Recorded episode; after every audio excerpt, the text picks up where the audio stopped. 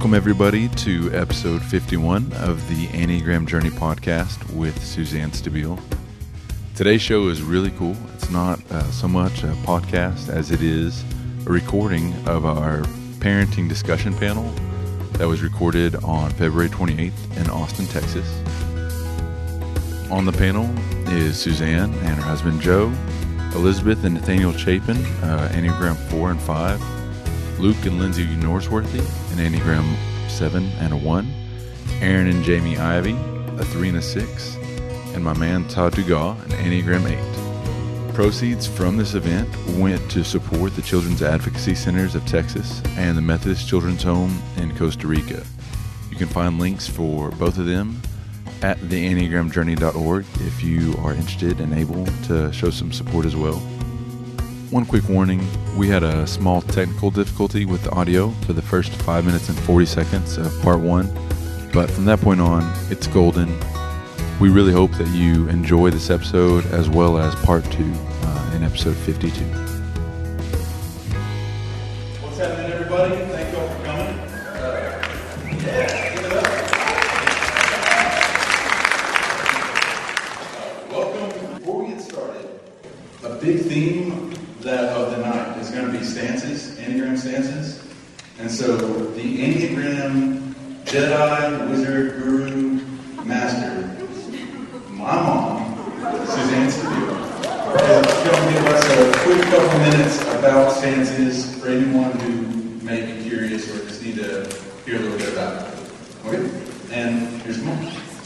Thanks, thank you all for coming.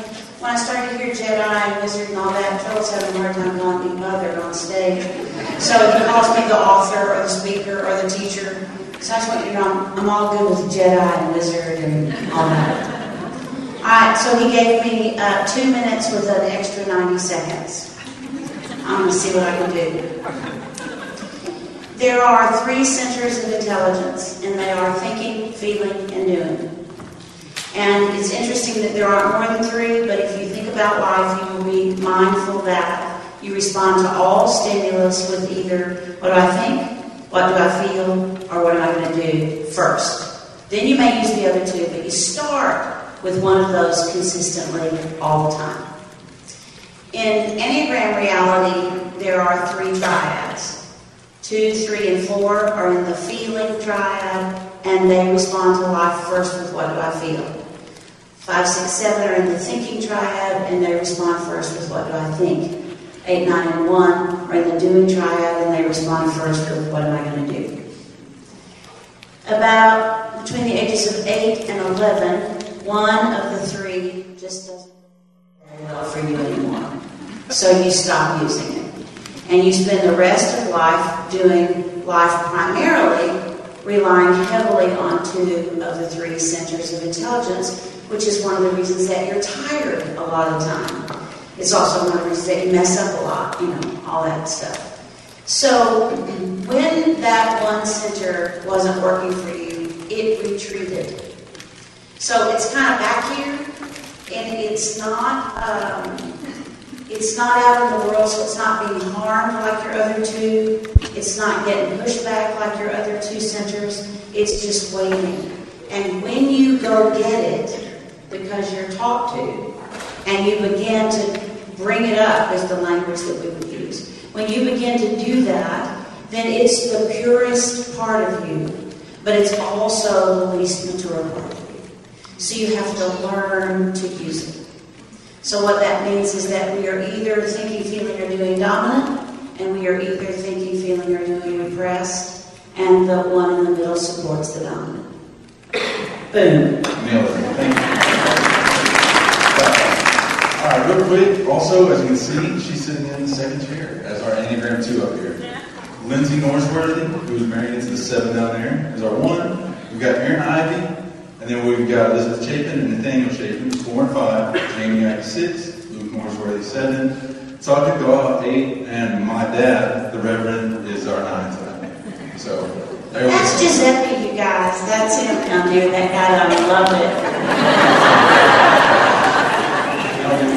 I start every workshop that I do, whether he's here or not, introducing Giuseppe. He's just the best human being. Oh, stop. That's my Steve. so the first question for the panel is, uh, what is the greatest aha moment? What is one of the first times you realized kind of how the Enneagram was playing out in your parenting or relationship with a child? Uh, and kind of tell the story and give some background around it. And anyone, jump on in. I'm going to jump in with some of this. um, I think I misunderstood the question, I'm just going to go with what I have, and it's that um, I was raised by a mom who's a seven and a dad who's a nine, and, um, and I'm four. And one of the things I realized when I started studying the Enneagram with Suzanne was that um, my dad always worked with my mom, and so the the energy of our house was um, her, and they I think they had a real um, ethos that it was important to be united in all ways and to come across as like this marital front, this kind of tower that was unified, and that that was what you're supposed to do, right? And I realized that for me as a four, that felt very um, scary. And, um, and I don't even really think it has to be number specific. And so my big takeaway was what I said to Nathaniel, my husband five, is I don't ever want to, to, to put that, I mean, not put it, but I, I want there always to be space for our children to come um, see our different opinions. Um, or I, I made him swear to me that anytime I transgressed, which I'm, as parents, I'm the one that's going to transgress. As a four, I'm going to be the one that's emotionally volatile. I'm going to be the one that when when we when I get upset at a kid, I, I blow up too much. And so I made him promise me that he would call me out on it in front of the children, and um, also. Uh, I think, I really think there's a way to be respectful of each other as parents while maintaining your own emotional and mental ideas about how you want to parent. And I think it, it's, it's very, um, it gives a child a great deal of feelings of safety to know that their parents are, are humans with different ways of parenting who disagree sometimes and I think that can be done without undermining each other. I mean, yeah. and I don't think, I don't believe in um, answer shopping. Like, I don't think, like, I, we really try to not do that. But I, I, think it's really helpful to maintain our separate um, ways of going about things with the kids and that they see that and that they see us disagree with each other and resolve it. Uh, healthfully, hopefully, in front of them so that when they uh, have relationships as older people that they are not afraid of conflict and they're not afraid of when your parents are a tower you don't even know what conflict in a marriage looks like it hasn't been modeled so you the minute you have it as an adult it terrifies you so i think it also gives a child the ability to see like oh a healthy you know a normal marriage goes through that, and oh, look, it got resolved right in front of me, and everything's okay. I, think I saw a couple of quizzical looks on the term answer shopping. Maybe, I don't know, explain. Kids are incredibly opportunistic, right? And if the parents aren't presenting this facade, um, they're going to figure out how to get in between the parents and get the answer they want. So that's, you know, that's the challenge. It's tricky. It's tricky, and there's not a good answer to that. You just have to be, you know, try to be disciplined. I'll go for a minute. I, I um, first of all want you all to know that I've known the Enneagram for a long time because I live with the Jedi and I get daily tutoring in my number. But I think Joel asked about one of the times when I really recognized how my number was in play in effect with our children. And, and um, many years ago, at least 15 years ago, uh, our oldest daughter was coming home from college with her then boyfriend, now husband, and uh, they had had exams the night before, and they were coming home for our second daughter's graduation from high school. and having stayed up late at night studying, they were driving home, and he unfortunately fell asleep while they were driving, and they crashed the car, his truck, and she was thrown through the rear window of the pickup truck and rolled in the gravel and all those kinds of things. When you get that kind of a message from the state trooper of Arkansas, uh, you have just a little bit of information. All he basically told us was that she was still alive. And we immediately made arrangements to, I immediately made arrangements to see to it that our other children were cared for, that we would get in the car, we would get packed up, we would drive to the hospital in Texarkana as fast as we possibly could. And I remember just dealing with all of those things and not allowing myself to be affected by life, which I think is one of the difficulties with nines not allowing myself to be affected in the moment by what was going on and what was happening uh, to our daughter in that particular moment. We got to the hospital, we did all the things we did in Arkansas. I came home to go to our second daughter's graduation, trying still just to take care of all the issues that needed to be handled as the best of my ability. And I can remember standing in the stadium as I'm watching her come in with all of her classmates to the graduation ceremony, and in that moment, let myself be affected by life. In that moment, I just broke down crying while in the stands, allowing myself finally to get in touch with the feelings that I had about having a daughter who'd been in an automobile accident and having a graduation ceremony right there and having handled the issues and the business of of life. And I, I find that was one of the first times I really recognized myself in my number in response to the way I dealt with each of one of my children. And then from that point, have learned to be ever so cautious to allow myself to be present to the moment when I'm dealing with any one of my children and what their life situation meant for them in this particular moment or that particular moment.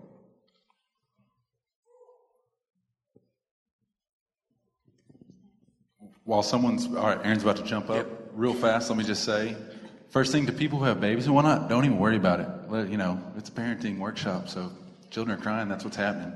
Secondly, I was told that myself, we all need to follow the Reverend's example with the microphone and right up in there. Uh, and then finally, this comes also, from experience. Yeah. You want me to preach? No, no, no, you're good. You're great. And then finally, also, apparently, there's been a few questions uh, about the Twitter hashtag. It's the letters LTM parent singular. So we get, questions are coming in, but with crazy hashtags. All right, Aaron, go. Sorry. Yeah, okay. So I feel like I've had many aha moments um, with parenting and understanding a little bit more of the way that I'm wired. I'm also a little bit of a late bloomer to Enneagram. I wish that I would have known more about it. It would have been a lot more helpful, I think, as a, as a parent. Um, a little bit of background about me and Jamie. We have four kids. Um, Three of our kids came to our family through adoption, and two of those three kids uh, have experienced a lot of trauma in their life before they came to our family. And so a lot of aha moments for me revolve around parenting kids with trauma. Um, you know, as a as an Enneagram three, one of the things that drives me is um, getting things done, things accomplished, succeeding, um, having you know, things presented that look well and look great and look awesome. A lot of that comes from the, the way I grew up. I grew up in a pastor's home, so a lot of our uh, life was very public, and um, it was, you know, looking back on it, it was probably a very unhealthy kind of pastor's home because so much of our life was based on what you have to offer for other people and what kind of facade you might have. And so the kind of home I grew up in was the better you look externally, the better you probably are as an individual. And so I kind of learned just to have this really great external facade, um, but most of the time it was pretty empty on the inside. So, kind of wrestling through that, dealing with that in my own life, the aha moments for me have been man, I don't want to parent my kids out of my um, unhealthy threeness. And um, especially with kids that have dealt with trauma, I think early on, I tended to lead as a parent of having these super high expectations of them and for them without the grace and the mercy and kindness of walking through some of the trauma stuff with them. It was the aha moment of, I need to be a great parent, and I'm wired as a three, and I need to use the healthy parts of the three, but the unhealthy parts, I, I don't want to. I don't want to parent them out of that. I don't want to parent them with the expectation for them to look like they have it all together, or the expectation for them to act like they have it all together, but to parent them in a way where hey, it's okay to be busted and broken right now. You don't need to be perfect on the outside. Let's deal with kind of the stuff on the inside. That was super helpful for me, and something I'm still learning as a as a three how to parent that way. I can go next. Um, I'm Lindsay, and I'm married to Luke down there, and I'm the one. And I'm kind of like you. I feel like I've had so many aha moments in parenting since I've learned the Enneagram, and um, just realizing how I was parenting out of my unhealthiness as a one, and um, that's just been so life changing for me and so helpful to see that and just to know myself better and realize the behaviors that I was doing, just why I'm doing that, and being able to keep that in check. And we have three little girls, and I think when we had our last daughter, I thought, this is just awesome. I have three cute little girls, three mini me's, and I think a tendency for a one is just I run a tight ship, and I like all my little ducklings in a row, and this is how we behave, and this is what we do, and this is how we act, and this is just it. And it's I'm just kind of strict by nature, and I love them to wear all wear the same dresses and have bows and and that's just how we how I run things. And I started to realize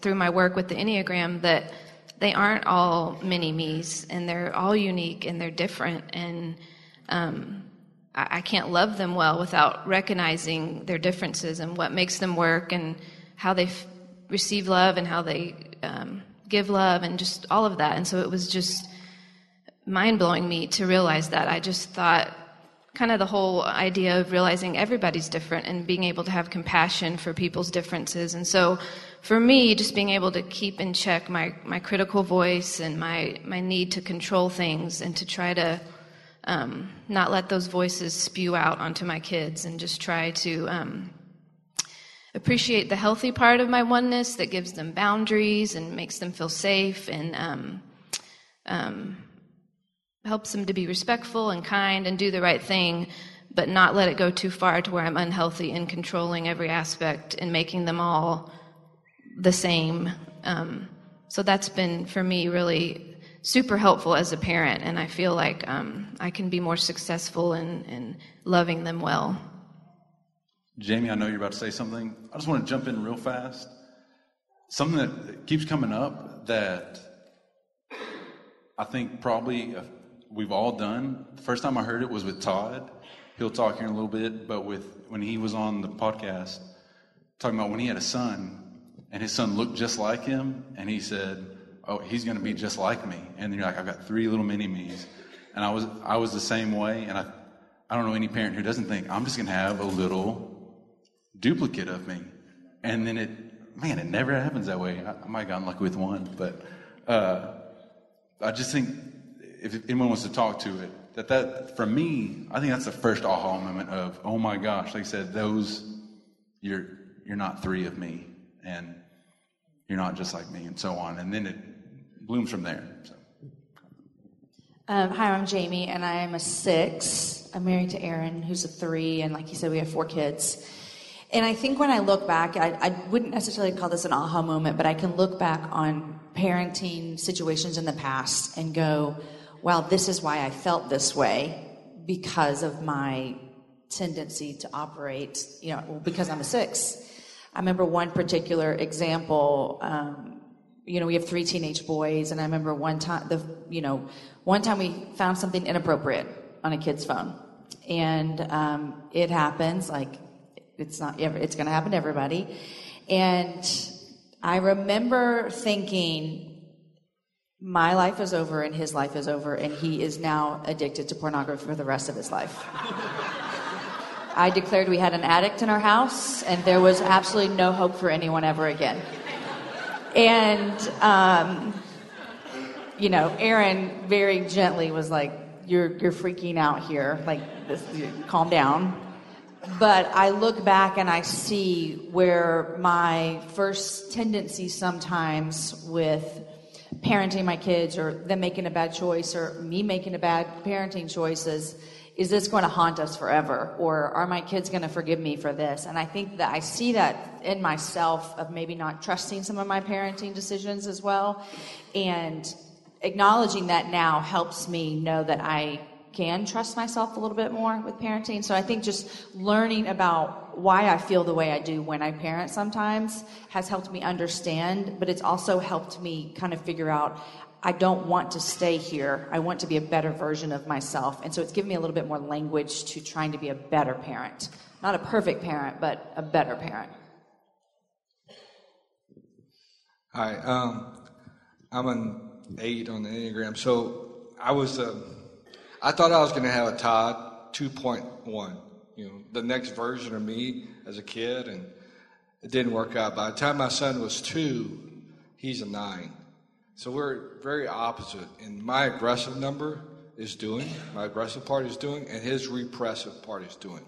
So the more I pushed him, the less he did, the more he moved away from that. And so that was apparent when he was like two years old when I'm having a conversation with them and I'm trying to, I'm intense as an individual. As a parent, I'm even more intense. I'm, I've done all sorts of things to incentivize my son to do things that I thought was good. Uh, that was shocking to his mother. Uh, uh, and I, will tell you those things too. Um, but looking at my son with the intensity I had to try to convince him of something and watching his face, his reaction, to my approach was was so confusing for me in one respect and shocking that it absolutely failed. I was absolutely failing with him.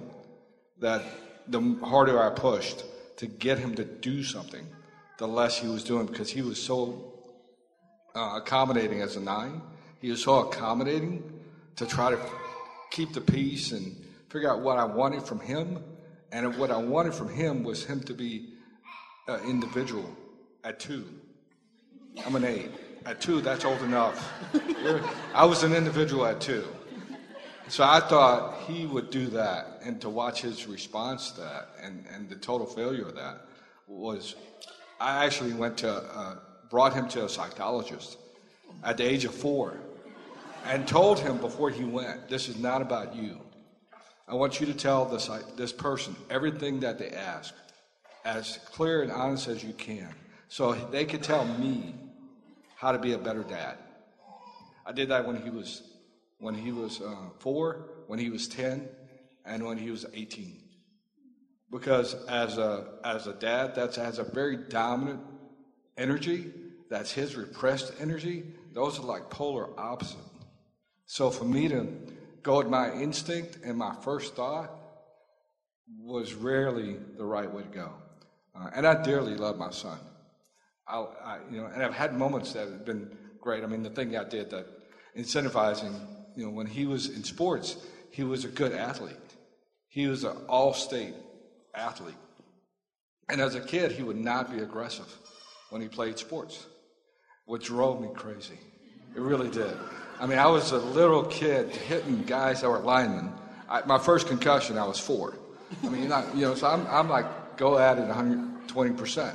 And he's the kind of kid that's trying to gather up teammates. So he's playing soccer and he's running down the field and he's kicking the ball and he waits for the other player to catch up to him so they can run down the field together. And I'm losing my mind. And he's four. so I didn't know how to how to bridge this gap. I actually paid him to be to, to incentivize him to be more active in games, and he it worked. And, and, and the one time it worked is I, I'm on the side. I'm I'm literally four feet from him on the sideline, and like I will give you this much if you get that ball and you score. And he did it, and, and he did it because he was tired of me telling him every time he came to the sideline, I'm going to be in your ear. Uh, and he did it, and he had a little bit of fun. And by the end of the game, I owed him a dollar and seventy-five cents, and, and he had a cheapskate. Well, he was. A, it worked for him, uh, and and and that was the way we created a connection for me. That we started to create connections over activities and things like that. And he played sports, you know, until he finished high school. Uh, I didn't have to pay him for more than two games, so it worked out really well for me. Uh, but you know, it was a struggle. You know, that I really had to get other people to to explain my own kid to me, and I did it because I, I had I really could not figure it out at all. Um, and uh, you know, he's a he's a he's as a nine, he has such a huge heart, and as an eight, I could just step right on top of that and not even know it. And that's what I was saying when he was a kid. I was like, I can't do this.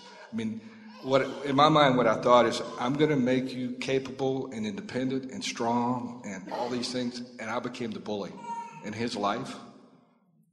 And I thought, wow, that, I, I, we can't do this. I mean, I could, but I couldn't, you know. And so I had to figure that out. And, and I didn't have the enneagram back then. I really didn't. It was it was um, eight, ten years later before I heard of the enneagram. Um, so knowing it really helped me. And I thought I'm, I'm an, so as person I am, I'm a manager. I'm going to figure it out. I'm going to figure you know and all that. What I learned in the process that I had to work on me more and, and working more on my emotional side. And that made it easier to have a conversation with him. That, that as a junior in high school, he had scholarships coming, and he wasn't pursuing because at a nine, he's withdrawing. If he doesn't want to do anything, he's stubborn. He won't do it. He's stubborn. He'll move away from it, and that's when I know that, that he's trying to tell me something. So I'm looking for the subtle clue. So we had we had a meal, and I was like, "Why why won't you do this?" And he's like, "I said honestly, just tell me honestly." He's like, "I don't want to play sports in college." I was like, "Okay, that's cool." Now, as an aide, if you're lazy, I don't like laziness, and he wasn't a lazy kid but I could lay that on top of him. Uh, the way I see the world is you're not doing anything that makes you lazy. So we have to figure out the little nuances of, of who he is so I could I could be there for him. So yeah, I think that's my experience too. The, uh, so Luke. I, am Lindsay's husband, and uh, I've been uh, working with the Enneagram for six or six or seven years. And uh, the thing that the Enneagram did for me is it made space for people being different. And uh, my wife and I, I'm a seven, she's a one. We're different people. Uh, she's a perfectionist, which works out so well in so many areas. Uh, she's a neonatal ICU nurse, works out well being a perfectionist there. Obviously, when she picked out a husband, worked out well there as well. Um, and with our, I'm a seven, I told you. Um, should have warned. Uh, but, but, with my with our daughters, I, I, I, see that they're, they're different. And they're too young to really say this is what your number is, obviously. But I know there's different energy with them. And I see that for, for one of them, uh, to tell them, oh, you're wonderful, uh, you're perfect, you're, you're just exactly right, just as you are, doesn't mean as much. And, and the work, what she needs to learn how to do is to sit with their feelings and to say, I feel sad, I feel upset. And I have another daughter who needs to hear in substantially more uh, repetitive ways uh, messaging that critiques the voice that's always criticizing her in her head. And for me, the Enneagram has given me language to create that space for this is who you are, this is how God made you, Th- this is the set of glasses that you wear to filter the world through. And just having that understanding that these are different lenses that everyone's looking at through prevents me from doing what I would naturally want to do is to want to elevate the strengths that I have and say, well, this is a sign of my superiority. And if you're mature, this is how you see the world. And realizing this is just one of many ways to experience the world. And no longer superimposing my experience on my daughter's experience. All right, mom, you're the last one. And then after you share, then I'm going to fire some questions at you. you oh, I thought you had chimed in on. Uh, I'm so sorry. I, I, I, I can be quiet if you want me to be quiet. The, uh, um, so I'm a five. Um, I'm in the withdrawing stance. Uh, That's very assertive. Um, and uh, I, Enneagram's been very, I mean, I've come to it a little more recently than Elizabeth. Elizabeth has been steeped in it a long time, and she brought me along gradually, and then I met Suzanne and was, um, and jumped in. And, um, and so looking back at some of my behaviors, um, it's been interesting to kind of see them through the lens of the Enneagram, which has been very helpful in kind of understanding them better and um, being more conscious of, of how I behave in, in, real time. So I remember when our daughter was born, um, and it, it, was like just knocked me on my ass. I mean, I, I just um, I hadn't. It was overwhelming. There were messy emotions. Um, there was nowhere to hide. There was nowhere to go, kind of recharge my energy. Right? There's nowhere to go be by myself. I mean, we were in this small apartment. Um, um, you know, I, I, think I had postpartum depression, maybe. Um, um, and I remember one night, um, Elizabeth's brother and wife were visiting, and um, I said, I'll, I'll, walk you back to your hotel. And, and we walked them down the street and saw them to their door. They were staying in a motel around the corner. And I'm walking home, and um, I'm walking by the Continental Club. I don't know if you all know that place on South Congress. And I think Dale Watson was playing, and I thought, oh, perfect. I'm just going to pop in here by myself and have a beer and listen to some music. And, and, you know, I go to seven in stress, so I think that was probably very seven of me to do that at that moment. And so I was just so happy. I was sitting there listening to Dale Watson and having sipping in my long neck and all by myself in the middle of the crowd. You know, fives are really good at disappearing. And, and then I feel this bump and I look over and it's my friend Kevin. I was like, what? How, how'd you know? Yeah, but this is great. You're here too. Can I get you a beer? And he goes, No, actually, Elizabeth sent me to look for you. so I was immediately reframing, right, as myself. So, you know, I got dragged back home and we, we had a conversation about that. You don't remember that, but I, um, and, and so, um, you know, that, I think in retrospect, that was my way of withdrawing and trying to conserve energy.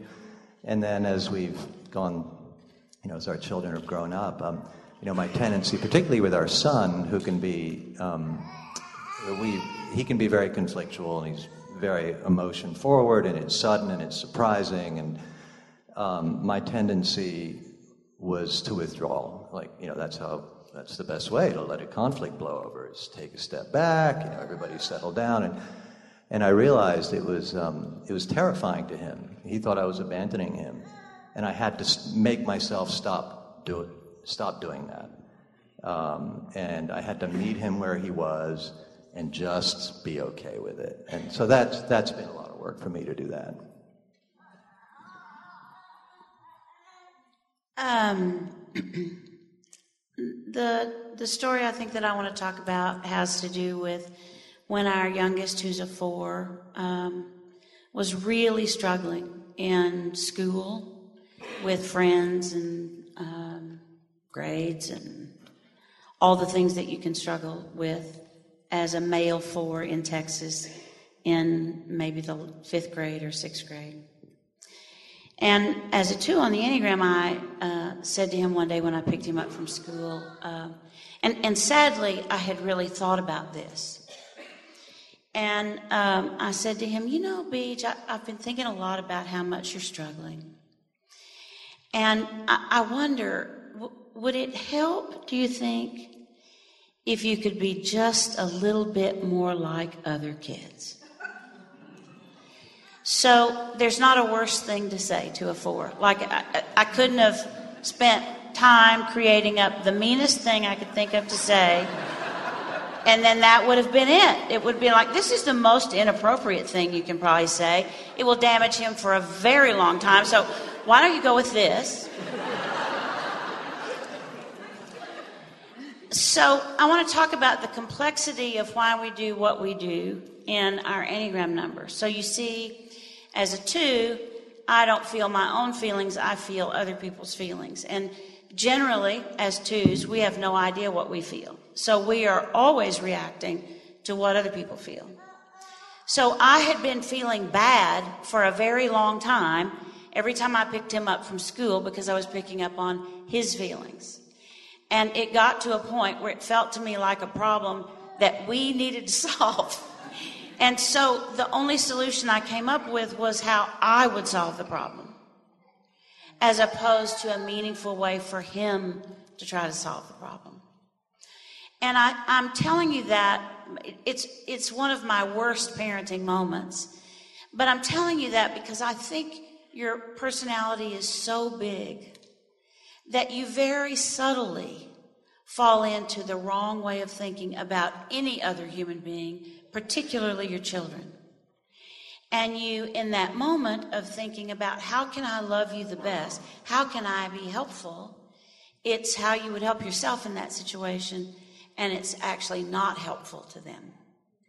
Which means this whole thing that we're trying to do and trying to do well requires lots of tools and lots of thought and lots of time and lots of effort, and we don't always have that.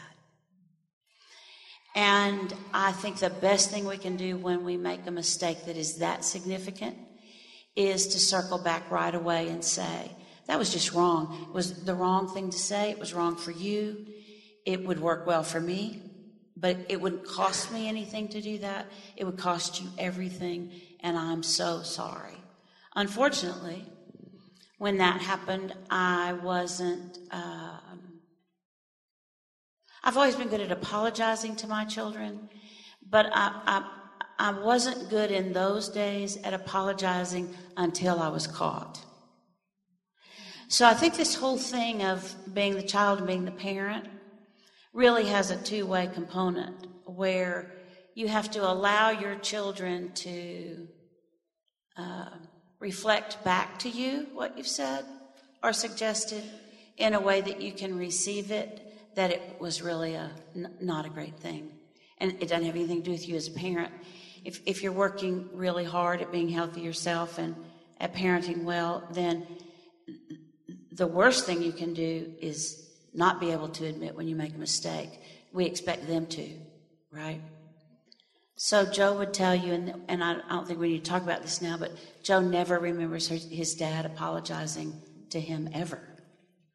So I would suggest you start early apologizing because when things are hard, you're going to see from your perspective for sure, and you'll have to do some work to see from theirs.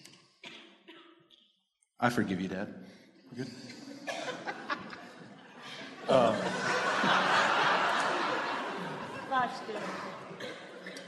uh, one of the things that is really cool with my job is kind of seeing some of the analytics of uh, of workshops and how certain numbers, how things happen. And so it's interesting that uh, at a workshop, the dependent stance, ones, twos, and sixes, like we'll sell all of our repressed thinking stuff. Like they clean up at the workshop.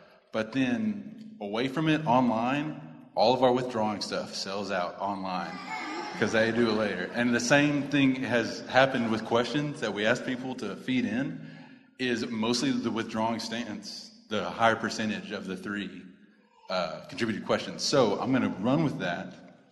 And uh, you talked about it a little bit, Nathaniel, already.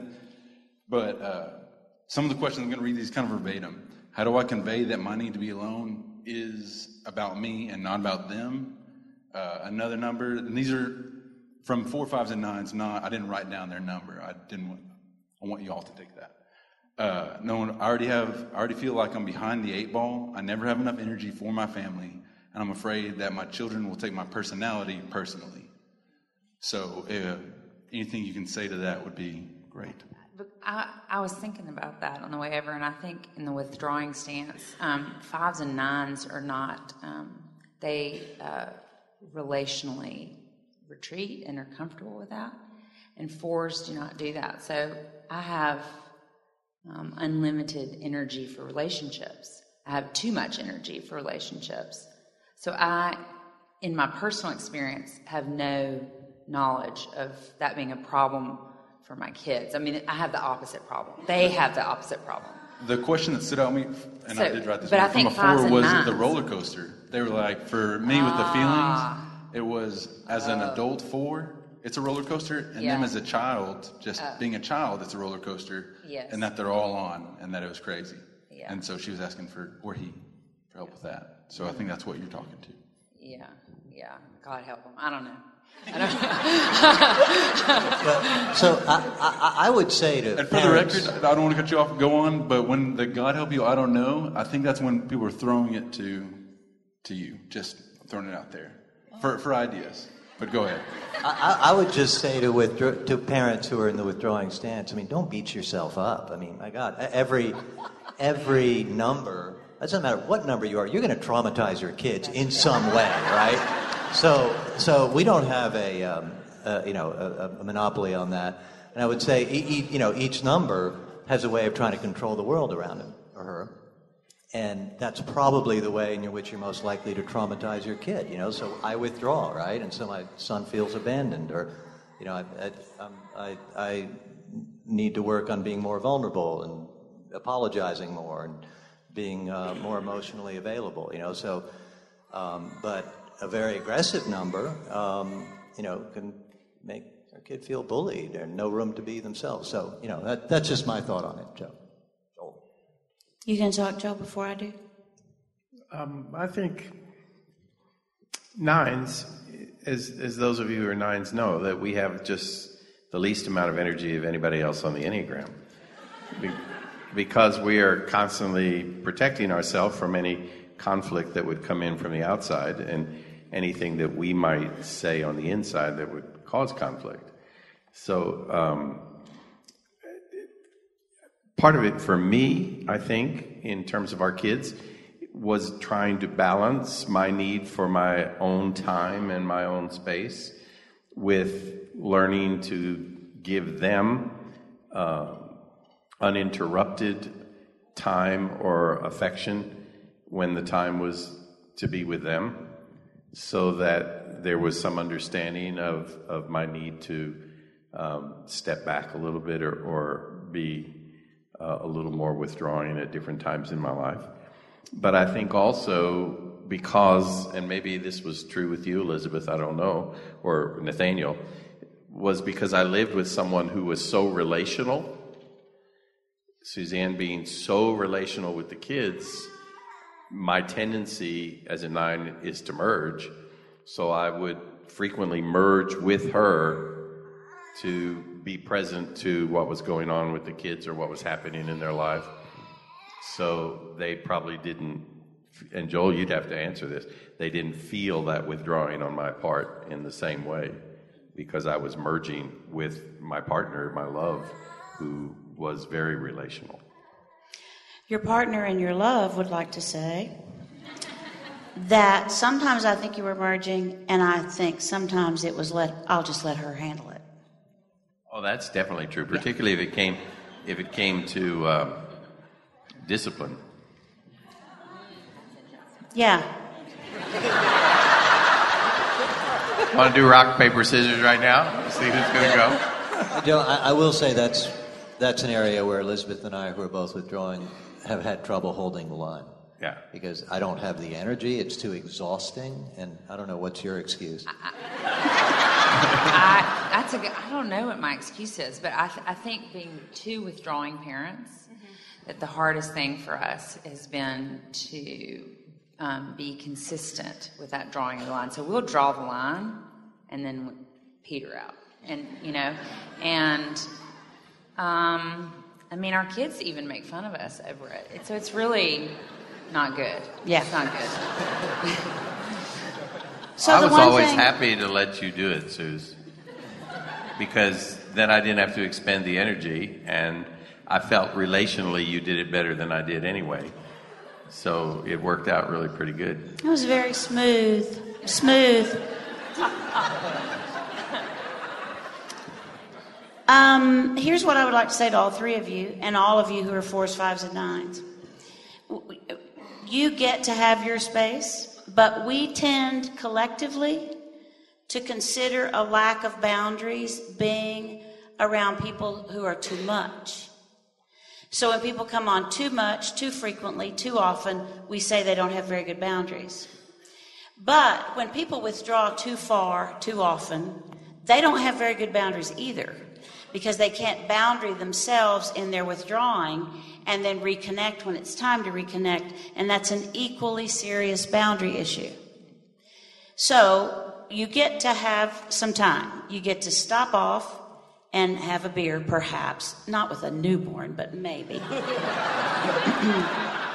but, but, you don't get to stop off and have a long neck and enjoy some music.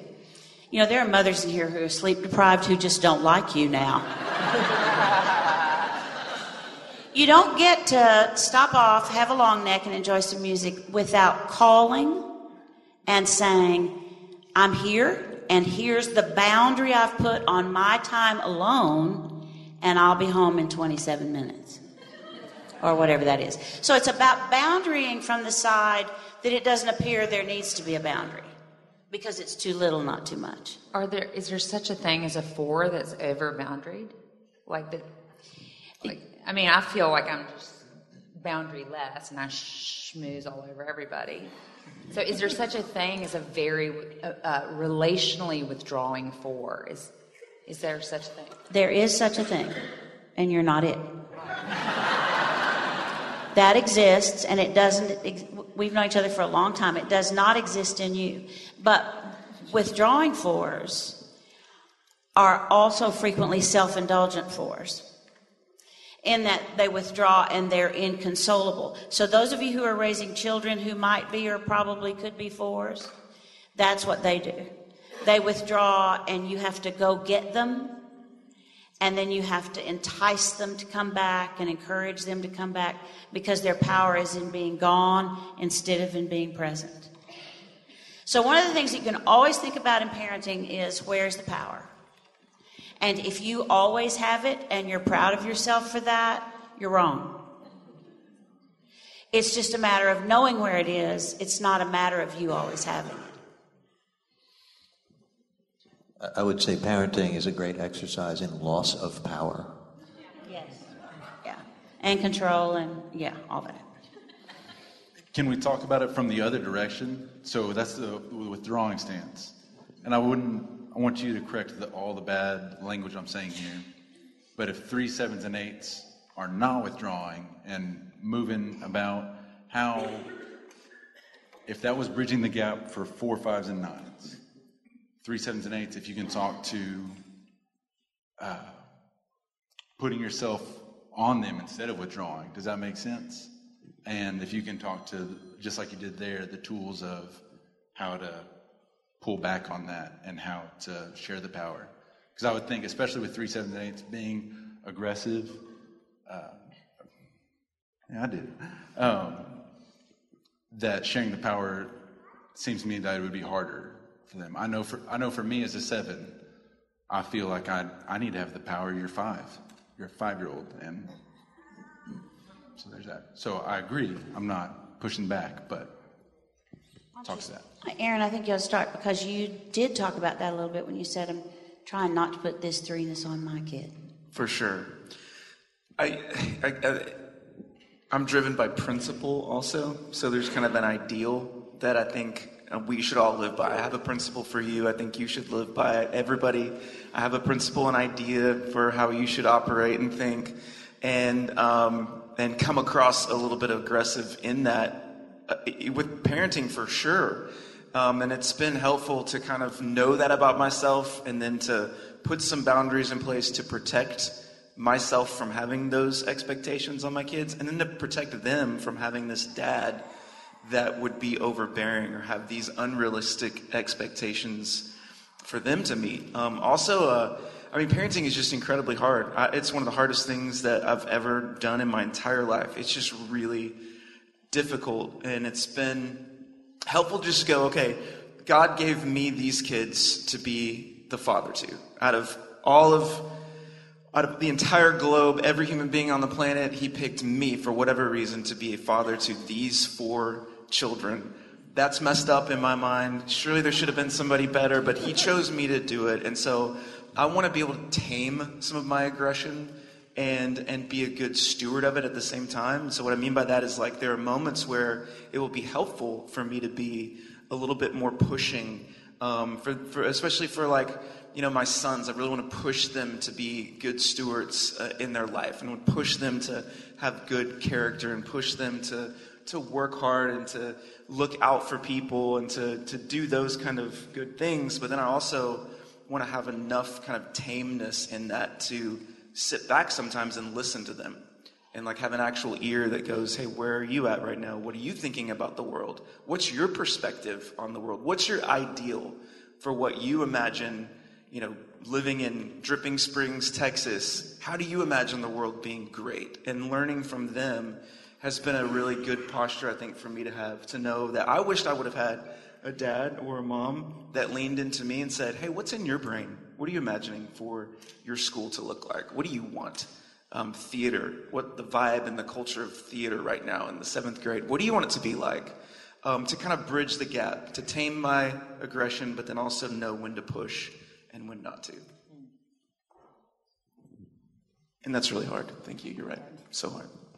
So as a um, aggressive number, I, I look for intensity and connection.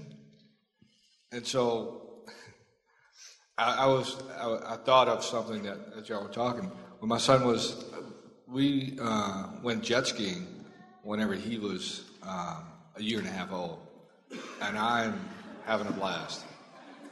And there's another person. I am so thankful that he's 19. Yeah, 20. You may, because we would have to report you. I know. That's why I, I think I think I'm okay jet now. Um, so we're jet skiing, and this is a pretty fast jet ski. It must be doing 50 or 60 he's in the front of me because I'm making sure he's okay. Yeah, because that makes him safe. Yeah.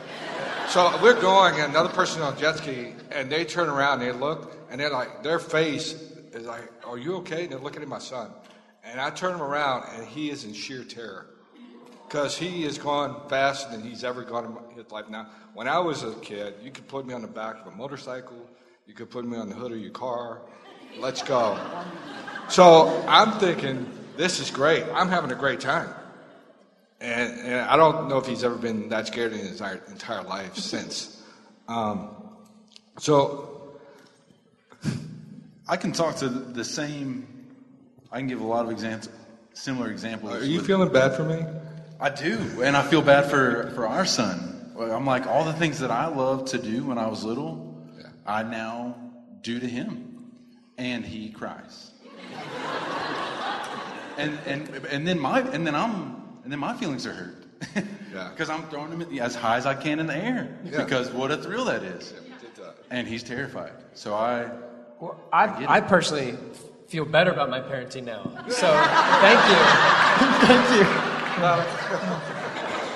I, I think we all like superimpose our vision of you know what life is supposed to be onto our kids, and so as a seven, my tendency is to refrain. And so one of my daughters is upset about something, and within an instant, I can see a silver lining in it. And I can turn around and go, Well, this is positive. You shouldn't be so upset about it. And the Enneagrams told me, Don't do that. Like, just stop. Let them be upset. Don't, don't use my aggressiveness as to reframe and. Uh, I heard someone whose dad was a pastor say she used to tell her dad, "Stop casting a vision for my life." Okay, I don't need you to cast a vision for my life, and I, I, I do that naturally, and so I want to just go withdraw from that and, and let them have space to be who they are, and not reframe for them, and to let them be where they need to be. So um, here's what I want to say right now. Um, I, I don't think that I know of another thing other than the Enneagram that lets you say the things that we're saying to you about the mistakes that we've made parenting without us feeling like we are really no good, horrible, terrible human beings, and without you thinking that about us. And it all has to do with the fact that we live life based on how we see. So Todd's talking about how he saw life as a child. Joel's talking about the same thing. We're all talking about a, a, lack of incorporation of the reality that other people do not see the way we see. And so everything that's been shared that I have heard was we're doing this because it'll be fun, we're doing this because it'll be the best, we're offering this because it's how you can take care of yourself, and it's wrong, wrong, wrong, wrong, wrong, wrong, wrong because of the difference in how we see, but it's not wrong in terms of who we are as human beings. We carefully chose this group of people because everybody up here is really committed to being a good parent. And good parenting doesn't like I, I'm doing a new thing now. For a while, I was just moving my book in the bookstore, you know, to the bestsellers thing. But I'm I'm taking a break from that right now. I'm, I'm giving it up for Lent, and then I'm going to go back to it. But I. But what I am finding myself doing is getting mad every time I see a, a, a, mag, a good parenting magazine cover. It's like, what, what in the world is good parenting? And if it's good parenting in our experience for Joel as a seven, it would not have been good parenting for BJ as a four, or Jenny as a nine, or Joey as an eight. So I think we have to let go of the idea that there's such a thing as good parenting. There's messy parenting that comes from a, a heart that's full and an intent to figure out how to be the best parent we can be. And that, that's it. That, that's the best we have to hope for. And so before we keep going, I just want to say thank you to everybody on the stage who did exactly what we thought you would do. You told the truth. And y'all are lucky ducks to get to hear parents do this instead of, well, we never really have any trouble with our children. And, you know, this always works for us. I'm sorry if it doesn't work for you.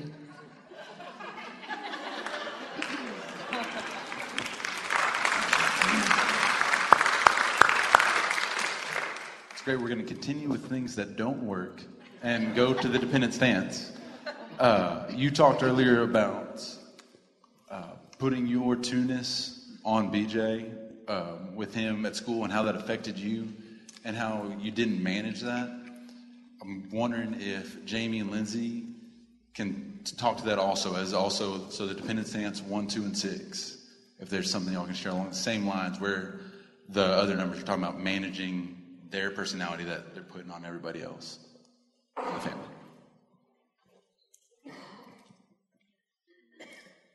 Let's talk about the prom, Jamie. The prom. I mean, homecoming. Homecoming. Did I tell you a story about homecoming? Oh, yeah. What did I say? You essentially said that you had a, figured out a way to control it for the boys so they wouldn't experience anything negative and everything would work out just fine. I mean, just something along those lines. That I didn't want them to go. That you didn't want them to suffer, so you wanted to be sure the girls that they invited would say yes, and etc. Is it all coming back to you now? I mean, I've got lots of things like that, but I think the confusion is she's like, that's not something that didn't work. Wait, this is great. This is good parenting. What I'm about to tell you. Um, probably, I nobody wants their kids to suffer. Like nobody wants their kids to get hurt, right? We would probably all agree with that. Um, but I probably would see myself, even that situation that Suzanne told me, uh, said about me with my kids, and um, going to homecoming. They're so young and they're so little, and do I really want this for them? And then texting the parents of who they're going to ask because I just want to make sure it's okay, but also make sure that they know about this and that their daughter's probably going to say yes because I don't want my kid to ask someone and then her say no because then we have to deal with that. And um, I'm sorry to interrupt, darling, but if you'd like a definition of the dependent stance, that's it. And I'm done. There it is. um, but just trying to keep everybody um, happy and healthy and okay, so that we, so that no one's upset, and so that everyone is just great in life. Um, and, and I think I, being married to Aaron, a three, in the aggressive stance, I think I can see that playing out sometimes in parenting, as if Aaron is in this unhealthy position with parenting my job then becomes to go behind and make sure they know what he didn't really Fix mean. it. Fix it. Yeah. yeah. Your dad didn't really mean that when he said that, but if you would just do this, he wouldn't do that. Don't you understand? And you know, so working that well, kind that's of a dependent state. I, I've had that talk with her. I remember about, hey, dad did this, you need to do this, and just kind of mediating what's going on around the house. Is that a? I, I'm not cutting you off, Lindsay's. Does that sound like a thing? Yeah, I feel I'm very similar in my parenting style. Um, I was trying to think of a good example, but when I first went to kindergarten, it was like, I mean, I was psycho. I had to control every aspect of it and wrote the kindergarten teacher like a three page letter about her personality and how she feels loved and look out for this and she, you know, please call me or text me anytime you notice the just I lost it because I was losing control and she was going into this environment that I wasn't there and I couldn't control every part of it and it it was super hard. But um, and then just hearing from her I thought I was sending my little precious lamb to the wolves. You know I thought this was this is going to be a nightmare. She's going to anyways I, hearing her you know how much she loves school and how she has friends who are so different than her and friends who, who don't believe in Jesus. And um, I was terrified of that. I thought she has to go to a Christian private school. I need, I need to control everything. I need to make sure we all believe the same thing. Everybody,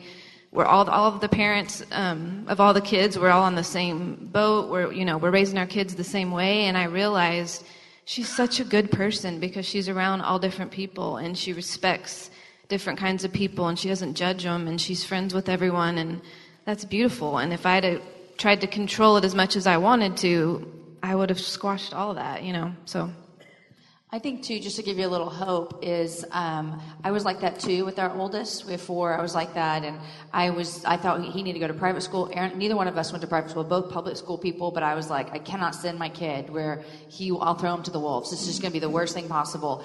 And I got. Oh, I mean, we have always done public school, but just to give all you parents a little hope. Sometimes you get too tired, you can't keep up with that anymore. So you know, my first one goes to kindergarten, and I cry, and I can't even believe it. And then by the time it got to my fourth one, I was out of town and like a friend took her to school. So I just was like, I can't even be, I can't do it anymore. And I let it go. it's exhausting to keep that up for sure.